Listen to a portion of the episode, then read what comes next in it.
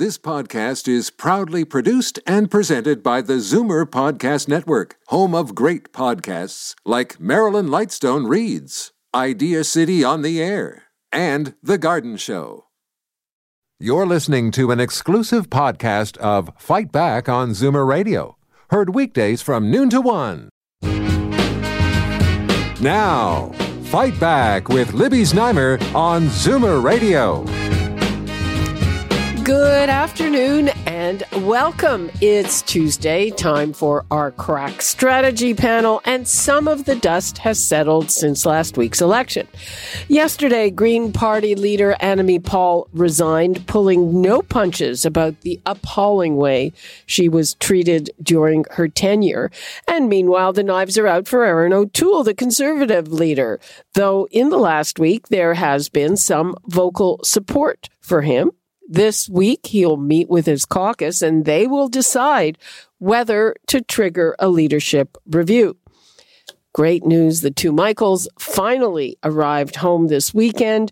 And since then, we heard one very implausible explanation from our ambassador to the U S about how that happened, and a story the Globe and Mail broke this morning, which says that U S President Joe Biden personally intervened and made it clear that releasing the two Michaels was a condition for a deal involving Meng Wanzhou. So what do you think, people? four one six, three six zero, zero seven four zero, toll-free one eight six six, seven four zero, four seven four zero.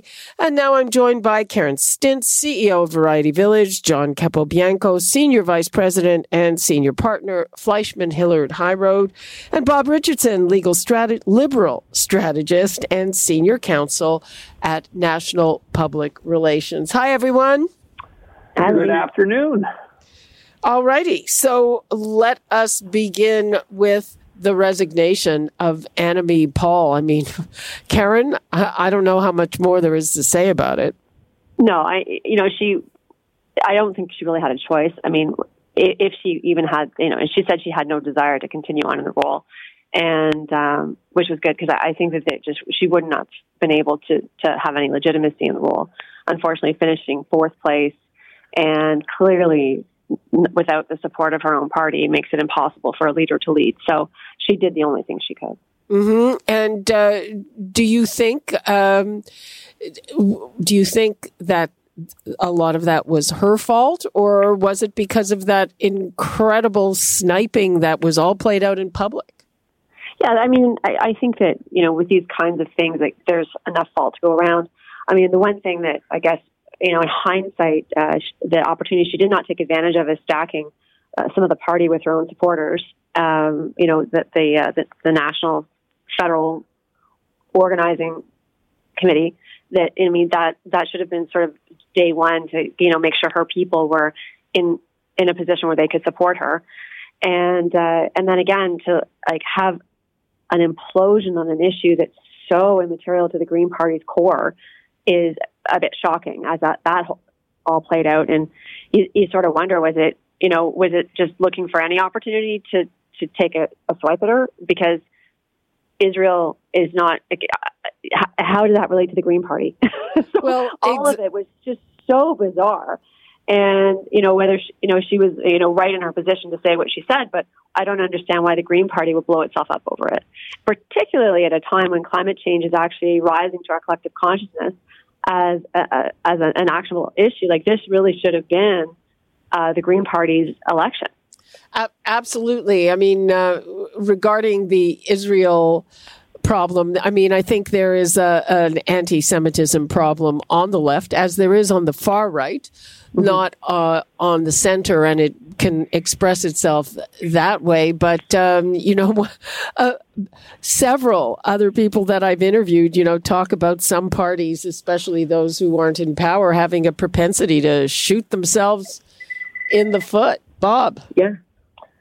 Uh, yeah, look, I think she was treated appallingly. Do I think that she should have resigned? Yes. When you get eight percent of the vote in your riding uh, and you get two point three percent nationally, and previously you got six point five, uh, those numbers indicate that you really should go down. She was treated appallingly. She was treated appallingly by her federal counsel and by Elizabeth May. Let's name some names here. Uh, of providing a federal leader no funding, no staff, no national campaign is unacceptable. It's frankly, it's unheard of. So there, it, it only leads to uh, some very clear conclusions that there was anti-Semitism at play here, there was racism at play here, and there was misogyny here uh, uh, at play here too. And it's really too bad. I mean, the one good thing is I think it's exposed the uh, the Greens for being a bit of a kook operation, uh, and they uh, and they have. Uh, They'll have some work to do to clean that up if they're going to be taken seriously as a national political voice again. Well, uh, you know, on Elizabeth May, Annamie Paul's executive assistant, you know, named names. And during the piece, uh, people were pointing at her like, what? She stepped down voluntarily. Like, Bob, do you have any explanation for her role in this? It doesn't make sense to me. Well, you know, I think uh, she uh, wa- didn't necessarily want to be the national leader anymore, or knew she couldn't stay in the role because of her performance in the previous election. Uh, but uh, she didn't want to give up the power that, you know, within the Green Party either. Uh, that's the only logical conclusion here. And uh, and it was just not acceptable behavior. And this would not have gone on in, in any other reasonable political party. And she should be held to account, as should the federal council of the Green Party. Yeah, it does. The whole thing uh, boggles the mind. And John, we've had a little more clarity about Erin O'Toole's future. Uh, now he has some more people coming out in support of him. Where do you think that is at? And what do you, do you think his caucus will decide to trigger a review?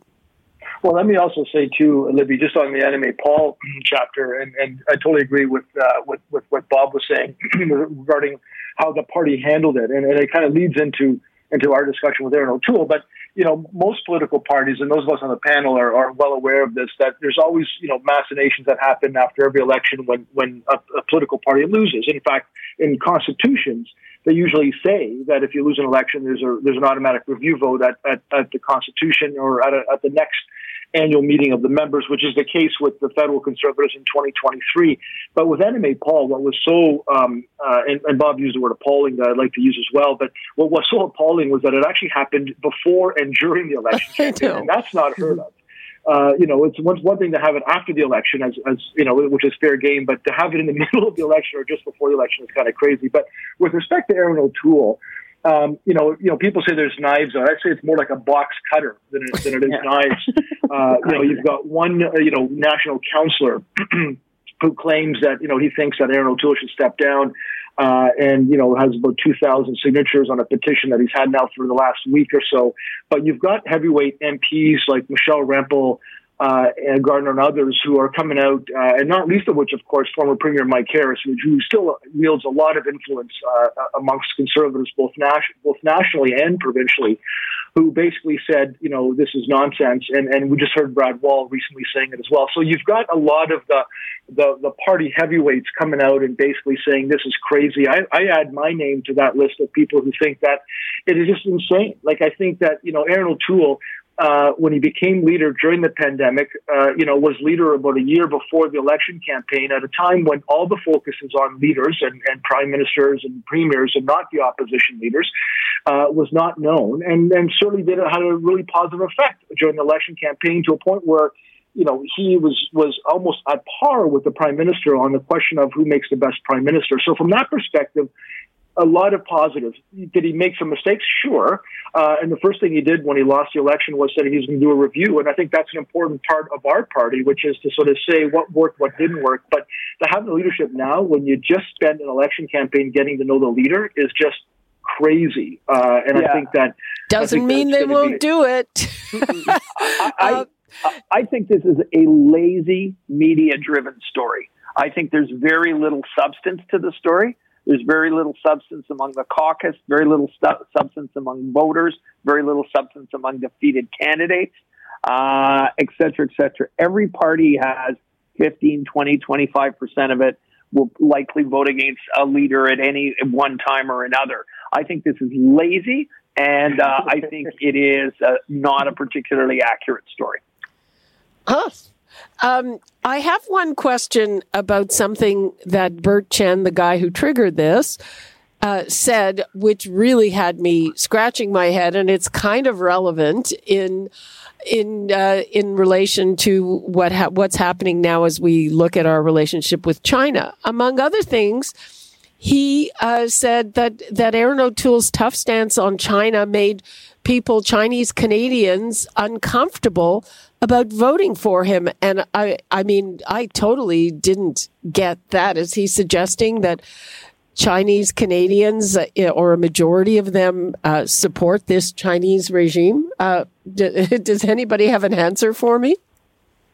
Well, I, I would just say, Libby, that, that, you know, that's his take on it. And, you know, as, as a Chinese Canadian, I think he's got his, his right to his opinion and, and his thought, but I certainly didn't get that. And, and also, you know, Erin O'Toole made being tough on China uh, a, a, an issue from the day he became leader. In fact, during the leadership contest, he was criti- critical of, of, of the prime minister and the Liberal government on being soft on China and not being tough enough. So, you know, the fact that he came out now and said that, you know, that he felt that this was his tough stand on China was, was a reflection of his bad result in the election campaign, I don't buy it. I think that anybody who knew Erin O'Toole, who followed politics, who followed his leadership, who followed his, his uh, leading after he became leader of the party, was always tough on China and basically said that we should be focusing on China in a way that Stephen Harper did and others. So the, the, I just don't buy that at all. I think that that was just one of his points that he needed to make, uh, you know, that, that he thought might have some resonance to party members. I, I'm totally with Bob on this. I think the media are, are wanting to make some sort of an issue out of this leadership thing.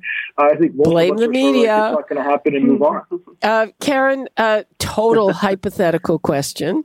If okay. if the two Michaels had come home a week or ten days earlier, do you think that would have affected the outcome?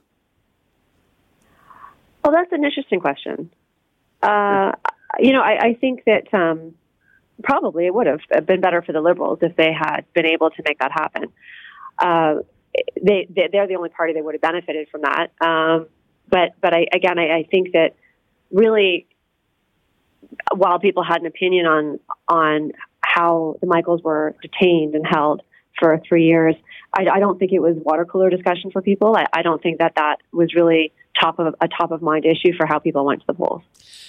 Karen, there are people who uh, believe, people inside the Conservative Party, who think that Erin O'Toole lost because he went to the center on everything except mandatory vaccination, and that's pretty top of mind these days. Yeah, I, I think that um, it, it, it was a, an interesting uh, strategic positioning to have M Ps, uh, people running for the Conservatives, not indicate their vaccine status. And, you know, at the at the outset of the campaign, I thought he was on, when it came to the federal uh, employees being mandatory, having mandatory vaccination. I mean, really, the reality is if someone, no one was going to lose their job if they weren't vaccinated. And I think he was right to say that. But then he he he, he shifted a little bit more than he needed to on that and making it, um, you know, so voluntary that I think people began to question, okay, well, are the Conservatives really anti-vaxxers? Because, you know, at the when, when all those protests were happening, they were seen to be a fringe group, and Erin O'Toole was saying, like, that's not what you should be doing. And then he kind of lost way uh, on the vaccine issue, and and I and I don't where it may have played well in parts of Western Canada, it didn't play at, well at all in Central Canada, and now he's a, Aaron's in a bit of a rock and a hard place, and he's got to figure out how to how to move the needle because if he's alienated his Western support and he hasn't made enough inroads in Ontario, then he's got to figure out how he's going to make that work. And I'll, I know that the boys think that this is a, you know, a lazy election or a lazy media story about Erin O'Toole, but I, I do think he is in a fight for the heart and soul of the party. And whether there's a leadership review that gets triggered doesn't matter. He's still... he still has to define what the Conservative Party of Canada stands for. And he's he's not done that journey yet, because right now it's not clear. Well, th- I mean, that's the thing, uh, lazy or not, th- people who are very conservative uh, don't like him and his policies, like bringing in a carbon tax, uh, like uh, accepting uh, gay marriage and gay rights. Uh, and uh, he's, uh, you know, running as a red Tory. And, uh, you know, uh, there's a sizable proportion of the Conservative Party that is not that. Well, uh, you know, as a liberal, I, I hope that's the case. It continues, because we will perpetually be in office if that's the case. eighty percent of us live in urban areas. Between Toronto, Montreal, and Vancouver, there are one hundred fifteen seats. Uh, uh, we, the Liberal Party, won eighty-six. Uh, uh, C P C, the Conservative Party, won eight. As long as that's allowed to continue, uh, they will not form a government in this country. So I think Mister O'Toole is right to modernize his party. I think he's might, uh, right to move to, uh, to the center on uh, on social issues. I think he could have had a much clearer economic, conservative economic message if I was him. Uh, I think he could have been clearer on public health issues without risking his party, like vaccines. I think they could stop pursuing idiocy, like more assault weapons on the streets, um, and, and things like that. So it's time for the Conservative Party to grow up, figure out who it, it is, and move on. They've got an opportunity to form government like anyone else. But if they continue to be trying to be all things to all people while being nothing to anybody, they'll find themselves continually in opposition. Is that fair, John? Yeah, it is fair. That's the Liberal Party of Canada. It, it, it, it, no, it is fair, I think, from the perspective of both what Karen was saying and, and what Bob was saying. Karen's point about, you know, the heart and soul of the party, I think it is an opportunity for us between now and the next election, when, whenever it could be, uh, for us to be able to reset, re, regroup on, on what worked, what didn't work, what policies were good, what policies were not good. Uh, you know, we had a policy conference uh, early in twenty twenty-one Uh, that led into uh, into the election campaign, and a lot of those issues were seen in the policy document. A lot of them weren't, but which is which is normally the case. But I do think that there was a couple of issues during the election campaign that were clearly uh, in conflict. One was the gun issue, as as uh, both my uh, my friends have alluded to, uh, and the other one was the vaccine. You know, the vaccine issue, where, where you know we were caught in a, in a situation where you know we could have been a lot harder on it. And uh, as much as you know, Erin O'Toole was saying that he believed in it, he was vaccinated himself. And, and wanted it. I think not going that extra that extra mile probably had some people guessing and, and wondering what was going on. So I think those are issues that he's got the time now, uh, both he as leader and we as a party, to, to to kind of reset and readjust and be prepared for the next election campaign. But I do believe that that you know his adjustment to the center or center right uh, was a good call. I think most Canadians are in that boat, uh, and and from an urban perspective, and I live in an urban riding. I, in fact, I ran in Etobicoke Lakeshore. So I know, as a Toronto Conservative, the challenges that we face in trying to get our voters to even look at the Conservative votes. And, and a lot of our members here, a lot of our candidates in Toronto did increase their vote share, which was positive, but we needed to go the extra mile, and I think that's something that we're going to be looking at as a party. It's uh, interesting, Karen, that uh, uh, Doug Ford at Queen's Park has made a decision that now you have to be vaccinated just to even enter the building. Sorry, I shouldn't laugh. I mean, I think it's a good, pol- I think it's a good policy, but you know, again, um, it, it's just it's amazing. The premier, you know, he takes hard lines on certain positions, and then. But then it, it's like, you know, drag a horse to water, and finally, finally he's drinking the water, because it took it took a long time to get the vaccine passport um, discussion started, and now it's it's now going into Queen's Park. You can't even get into the building unless you're vaccinated, and it's, I'm not sure Queen's Park is considered a high risk environment.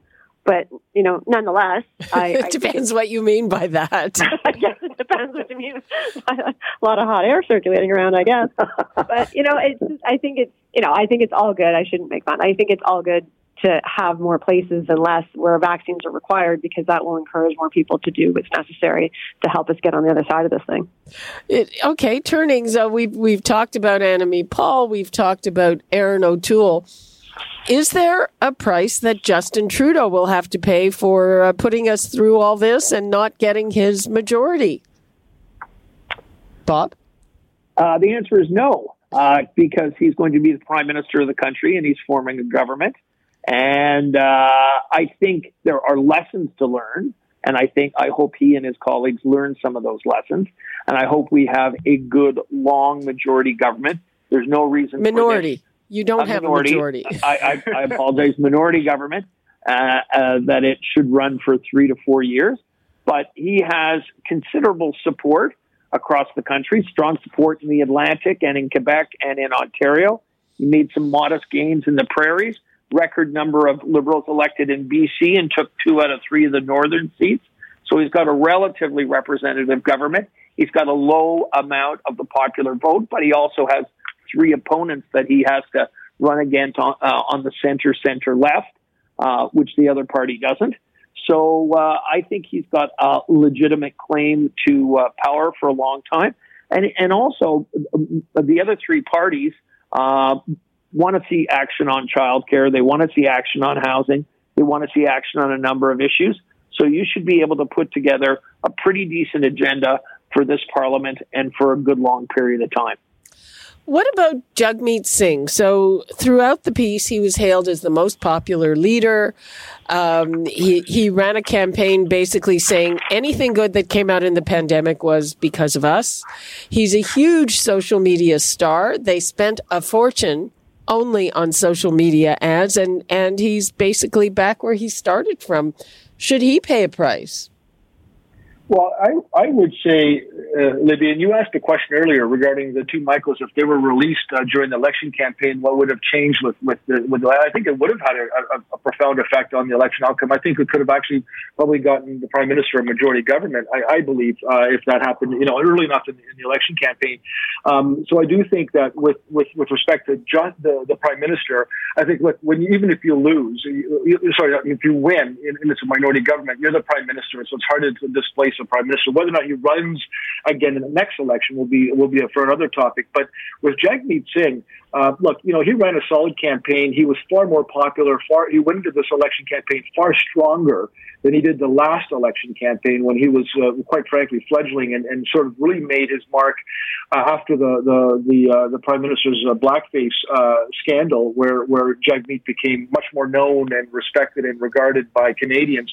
But he turned that momentum into the the last session of Parliament and came into this election stronger and, and had a really good campaign. I used my the anecdote of my my nineteen-year-old daughter who voted for the first time, who when I talked to her about who she was going to vote for, knowing that I was a full conservative, she goes, "Well, Dad, I really like Jagmeet Singh. He's all over TikTok and all this kind of stuff." Um, you know, but, but obviously she, you know, she probably likely didn't vote for him, but she said a lot of her friends and others liked him as well. But whether or not they voted was a different story. And the fact that Jagmeet can't break through in Quebec is a big problem for the N D P party, because if they're ever going to form some level of government or become official opposition, they can't have just one seat in Quebec. They've got to have more representation in Quebec, uh, in, in Ontario and in Atlantic Canada. And I think that's a bit of a challenge for not only Jagmeet, but for the party. Bob, should they get rid of Jagmeet?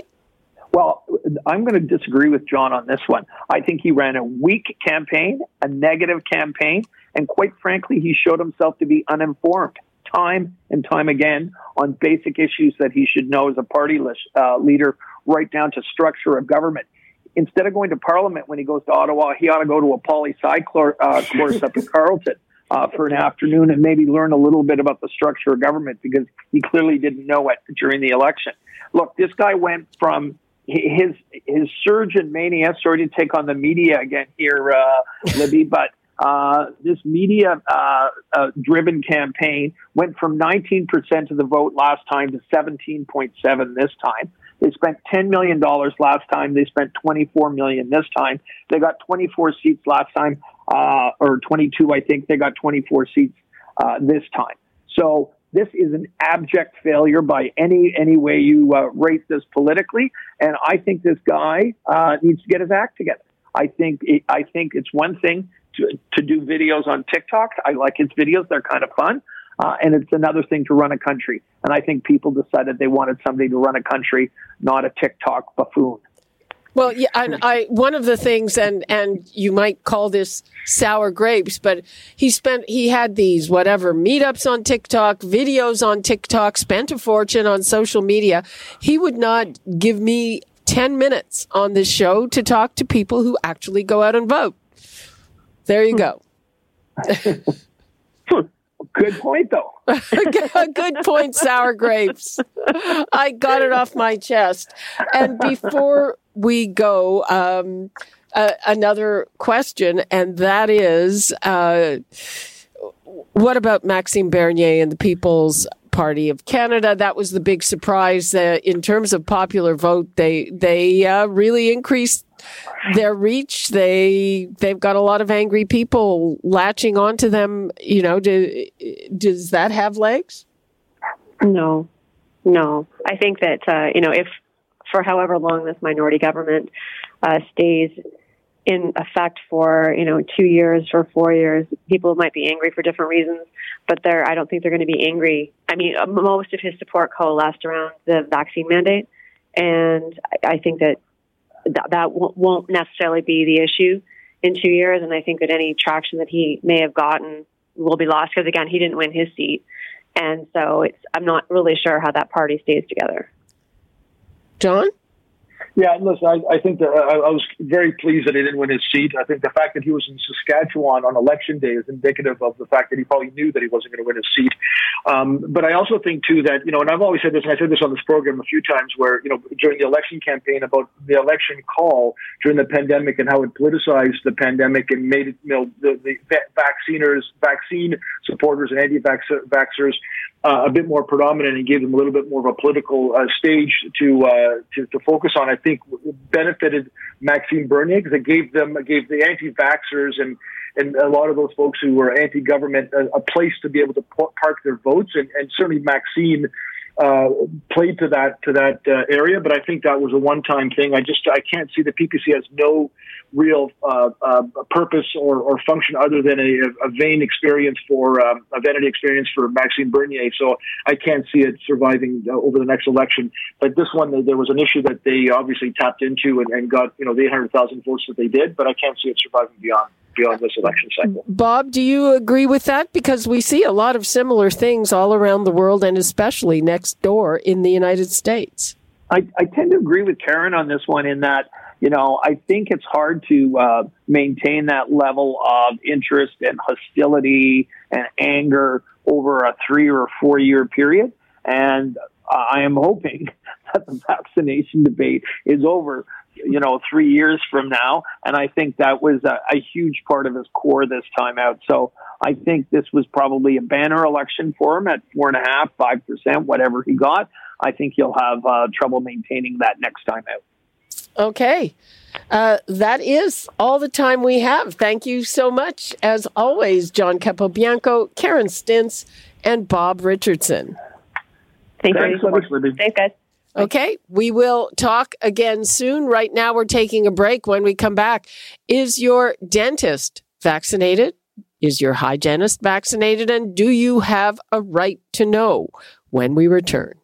You're listening to an exclusive podcast of Fight Back on Zoomer Radio. Heard weekdays from noon to one. Oh, no. Fight Back with Libby Znaimer on Zoomer Radio. Welcome back. Have you been to the dentist lately? A lot of people have put it off because of the pandemic, and many also think it's time to go back now that vaccination is so widespread. But here's the thing. Dentists don't have to disclose if they or their staff have been vaccinated. According to the Royal College of Dental Surgeons of Ontario, quote, a patient cannot demand this information, and if a patient wishes to avoid or delay booking dental appointments, that's their choice. Well, obviously it is. Now, while that law applies to all health professionals, the Ontario Medical Association, for instance, is encouraging doctors to be transparent, even if they're not legally obliged to do so. So what do you think? Uh, do you know? Would you ask your dentist? four one six, three six zero, zero seven four zero, toll free one eight six six, seven four zero, four seven four zero. And now I'd like to welcome Doctor David Stevenson, who is a past president and chair of the Ontario Dental Association's Pandemic Recovery Working Group. Thanks so much for joining us. I'm glad to be here, Libby. Thank you. Okay. Well, first of all, I know that there has been some confusion around the policy. So uh, basically, you're advising uh, your members that they are not required to disclose this to patients who ask. No, we're not really advising our members that they're not required. We're letting them know that. And there's a, you know, there's the essentially, we, when you consider the Personal Health Information Protection Act, everybody has their own different comfort level with this. And, and you know, I'm Libby, I'm entirely comfortable telling you right here on the radio that I have been fully vaccinated for quite a while. And I have this conversation routinely with my patients as I've been encouraging them to get vaccinated. But I can't share that information about my staff with you on the radio. So I think, you know, patients have, I understand entirely how this is, this can be an important issue to patients, and uh, they can have this conversation with their dentist. But uh, not all dentists uh, may feel comfortable sharing that information, and certainly they may not feel comfortable sharing that information with their staff. But I think this, it, you need to have a conversation, uh, and you need to have the conversation about the safety of going to dental offices. You know, dental offices, we've been open for throughout the, with the exception of the very beginning of the pandemic, we've been open throughout the entire pandemic and treating our patients, and with quite an extensive degree of care that's much needed. And, and and treating them safely. Uh, and that will continue. We've got very strict protocols in place. But I understand, you know, your initial question is, this is a difficult conversation to have. And uh, I think patients, they will ask their dentist that. But the law does not require, does not give everybody the right. It doesn't even give us the right to know the vaccination status of our own patients. Uh, okay, your patients. One thing, what about your staff? Um, do I, is it, is it, am I required to know the vaccination status well, of you're my not, staff? But, but how do you handle that? Obviously you're not required to, uh, but, uh, how are you handling that? I mean, I'm sure as with everywhere else, there are staff people who don't want to be vaccinated. Uh, hopefully not many of them. Yeah, no, and that's that's a good point. And, you know, with the Ontario Dental Association, right at the very early stages, back in January, we advocated very strongly to help dentists and their staff, assistants, receptionists, hygienists, have early access to the vaccine. Not first in line, but very close in line once it uh, it's you know, came next in line from the frontline workers. So we worked really hard, not just to get them Uh, earlier access to the vaccinations, but also to help facilitate that by coordinating with the public health units that were actually administering the vaccinations. And that's when we found out that there was going to be some difficult conversations. And we do have resources for our members to help you have that sort of conversation with your staff. There's lots of different reasons why, why some member or a, a staff member may not wish to get vaccinated or may be uncertain about vaccination. And it's it's a conversation that just can't occur once. It has to occur on numerous different times to, to sort of help people work through this. We know through our surveys that a significant amount number of dentists have been vaccinated, and we know that through helping them get that way. Uh, and their staff as well. Um, so it, it's this is very challenging, the pandemic, for everybody. And, and I think every employer is going to have this difficulty, and dental offices are no different. Well, um, we're me... doing all we can to give dentists the resources to have that conversation because we fully support vaccination. Well, l- let me just interject, though. Um, it is a source uh, of irritation for many people that, for instance, even somebody working with frail elders in a nursing home isn't required to be vaccinated. Our hospitals have taken a very strong line. They've said that their people have to be vaccinated by a certain date, uh, and uh, those who aren't, uh, some have already been put on unpaid leave, and they'll be fired if they don't follow through. Uh, is there anything like that contemplated, or what do you do if you have staff who don't well, want to be vaccinated? Are they just continuing to work with the public? Yeah, the you know there's there's different vaccination policies that can be in place.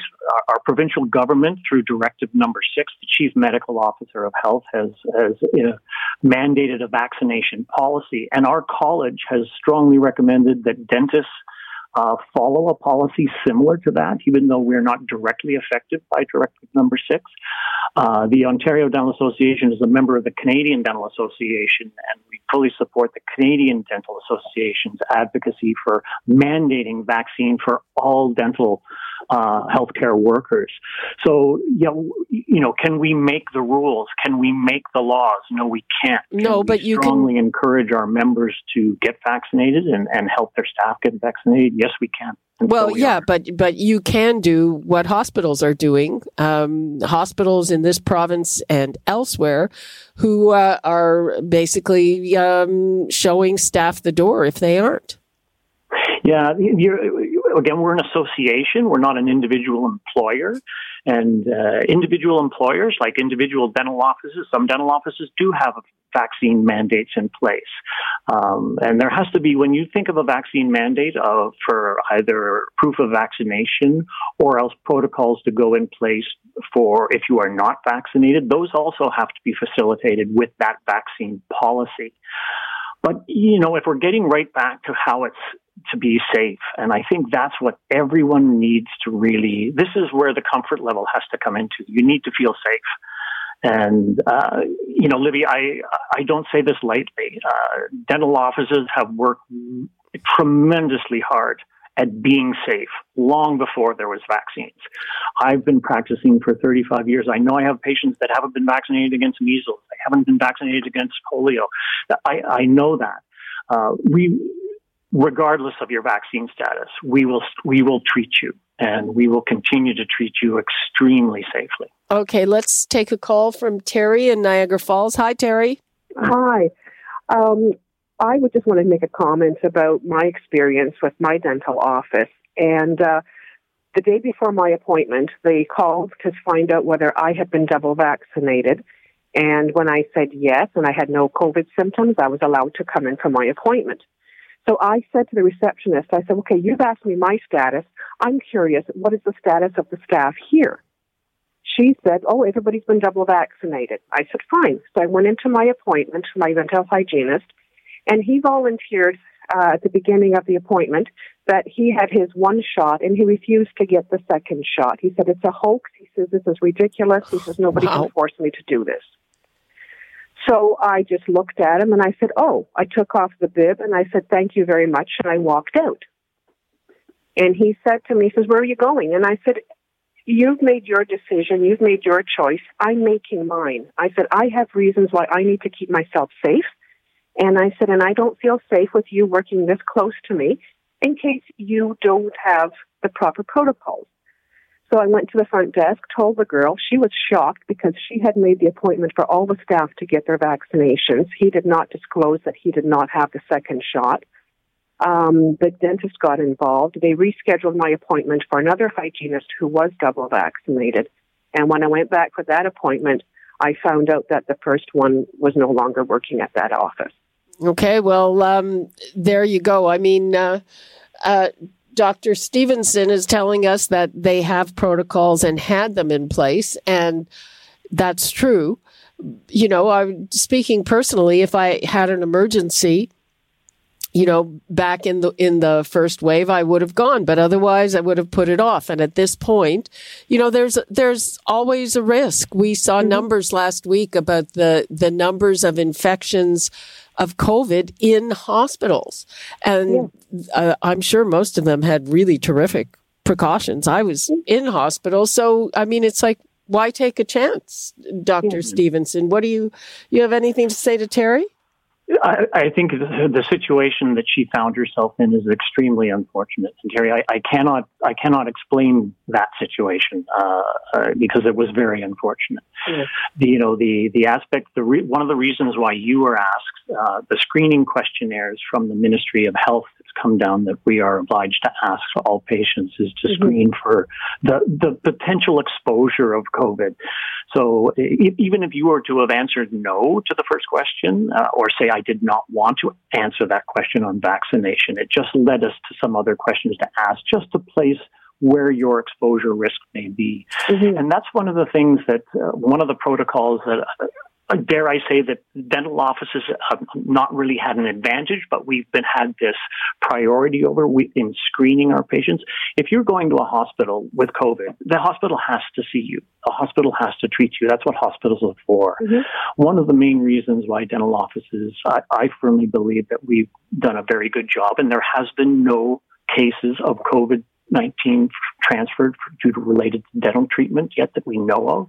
Uh, that's part of the reason for screening a, a patient. If there is uh, the risk of exposure of COVID nineteen or the patient has symptoms or has COVID nineteen, then we really are to limit that to emergency care or urgent care only, sometimes even through teledentistry.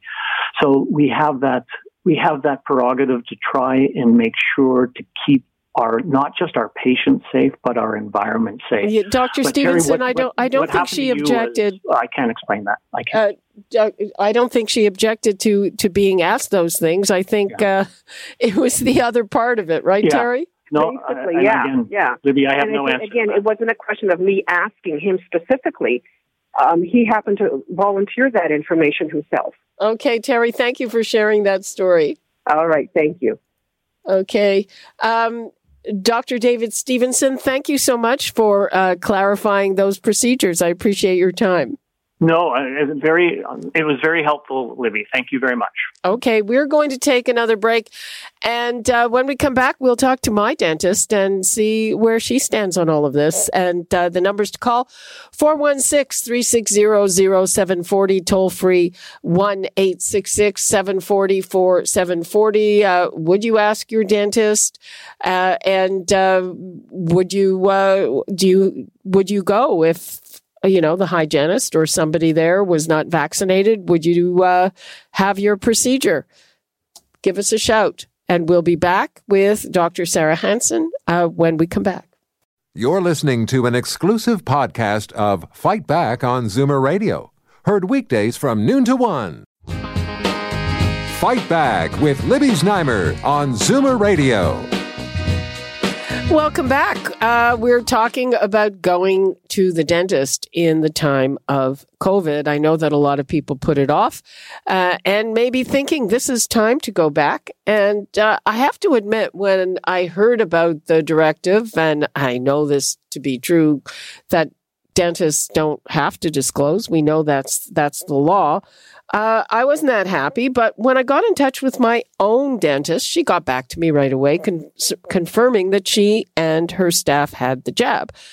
Uh, I want to hear from you. What do you think about all this? four one six, three six zero, zero seven four zero, toll-free one eight six six, seven four zero, four seven four zero. And Doctor Sarah Hansen joins me now. Hi. Hello, Libby. How are you? I'm fine. How are you? I'm good, thank you. So, uh, first of all, um, how many of your patients actually ask you this?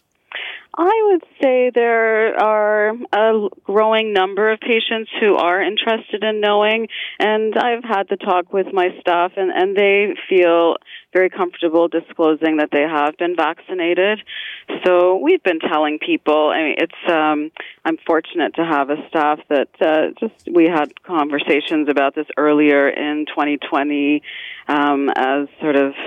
as the vaccines were starting to come out in twenty twenty-one. And so we were discussing the science of it, and there was a little bit less hesitancy, especially as a large part of the world was sort of getting the vaccine, and, and there was good results with it. So I've been lucky in, in that my staff has been all vaccinated, and people are interested. We'll see if that becomes something that we need to disclose or if it's just going to be a personal decision for offices. Oh, yeah. Right now, it's a it's a personal decision. So you're saying that you had some staff who were initially hesitant but came around. Yeah. So I think in the earlier part of the year, we we just weren't quite sure if uh, if this was the thing for everyone. Everyone was sort of uh, having their ear to the ground. And we talked about the science of it, about how different vaccines do different things. There was this concern about uh, mRNA, and that's uh, it's a mystery sometimes what that means. And we tried to sort of schematically break it down. This is it's almost like a cookbook. It tells your body what to do, you know. And the other one's like, you know, it's a different kind of vaccine, the AstraZeneca, you know. So we just sort of discussed just how they're formed, and that mystery came out of it a little bit. And I think that made people a little bit more comfortable. What about uh, when you deal with patients? Do you uh, what kind of screening do you do with them? all patients have been getting a COVID questionnaire, right, uh, two hours before their appointment. It gets sent to them. And it's just gone through all the checklist of, you know, do you have any of these sort of COVID-related questions? Now, more recently, I think um, our Ontario Dental Association has uh, also added into their Um, we t- we've taken out that part about have you traveled in the last fourteen days out of Canada as a route question, and we've added it more as a just secondary question of have you been vaccinated, and if you have been vaccinated, then it's okay to have traveled in the last fourteen days. You don't have to self-isolate. But it's more in relation to that question of, um, you know, if you should be in isolation, we need to just discuss that issue if you haven't been vaccinated, and it's more of a sort of a health question. If uh, if you're at risk for having COVID, we we want to know that a little bit more. Would your life be easier if this was mandated by the government? Uh, if it was mandated that we ask everybody, no, that you vaccinate, that our office vaccinates, yeah, it uh, it may have made life easier, but.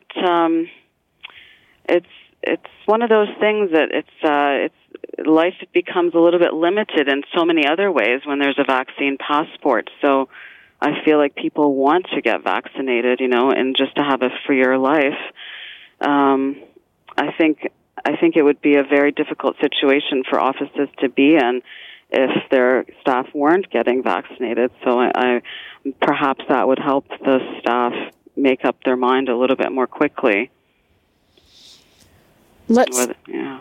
let's take a call from Jack in uh, Port Port Coburn, is it? Yes, it is. Go ahead. You're on the air. Hi, Jack. Uh, hi. Uh, I'm calling in, in regards to, to my daughter-in-law who works for a dentist, and, and he absolutely believes this is a hoax. Oh, wow. He, re- he refuses, absolutely refuses to get jabbed. So, and most of his staff have had the... Uh, vaccination. And my daughter-in-law, she's livid. She's looking for another job, and she's been there well over twenty years. And they're warning patients that come in, uh, you know, you want to consider uh, this thoughtfully uh, about uh, having a dentist, uh, you know, provide you a medical service. And he refuses. And a lot of them, did, like the, one of the previous callers, they just pack up and go. Said, no, we're, we're going to find another dentist. So, you know, I think all dentists should be compelled to, if you want to continue your practice, they should be compelled to get vaccinated. Actually, everybody in Ontario should be obligated. Everybody. And if you don't, and you you get sick, to me, you should go on the, on the bottom of the list when it comes time to get treatment. Okay, well, that's... people been double vaccinated or treated before you. You've been too pig-headed and stupid, you know, to not want to get vaccinated. You think you're entitled to go beyond, uh, uh, above somebody else that uh, has followed the protocol? Well, that's that's, that's not the way they triage, but Jack, uh, that's really uh, pretty uh, eye-opening, your story, and thank you so much for telling us about that. Um, Doctor Hansen, I mean, I've where it's it's the dentist who doesn't want to be vaccinated while his staff do. I mean, yeah. Wow. That's unfortunate. Yeah. What are you going to do? It's, uh, do you know of uh, dentists who have, lo- I mean, I'm assuming that at the height of the pandemic, before the vaccines were widespread, there were probably a lot of people who just put off their dental appointments. There were a lot of people who put it off. And, uh, and I think just as our precautions went up and we really reached a point where we're filtering our air like forty times per hour in each room. Everything is, has has gotten so much safer, uh, just air-wise in our space. Um, people started coming back a little bit more, but definitely once the vaccines really were sort of covering everybody, uh, everyone just felt a lot safer. Uh And uh, again, so you have more and more people who are asking the question now of your staff. We do, yeah, and it's uh, and people ask it sort of uh, with some hesitation, but um, I, I, we welcome the question, and I think we're we're very transparent about it. I think it would make it would make the decision easier for people just to, if they're slightly more hesitant to come to, to get their teeth looked at and cleaned and just back on their regular schedule. It would make it a little bit easier, I think, for for, for everyone if um if if they knew that we were vaccinated. I think it absolutely it it does. Um, and, uh, you know, I also found it interesting that, you know, the Ontario Medical Association is encouraging the transparency. Uh, your association isn't exactly. Well, we'll see. I guess everything is everything is changing by the day.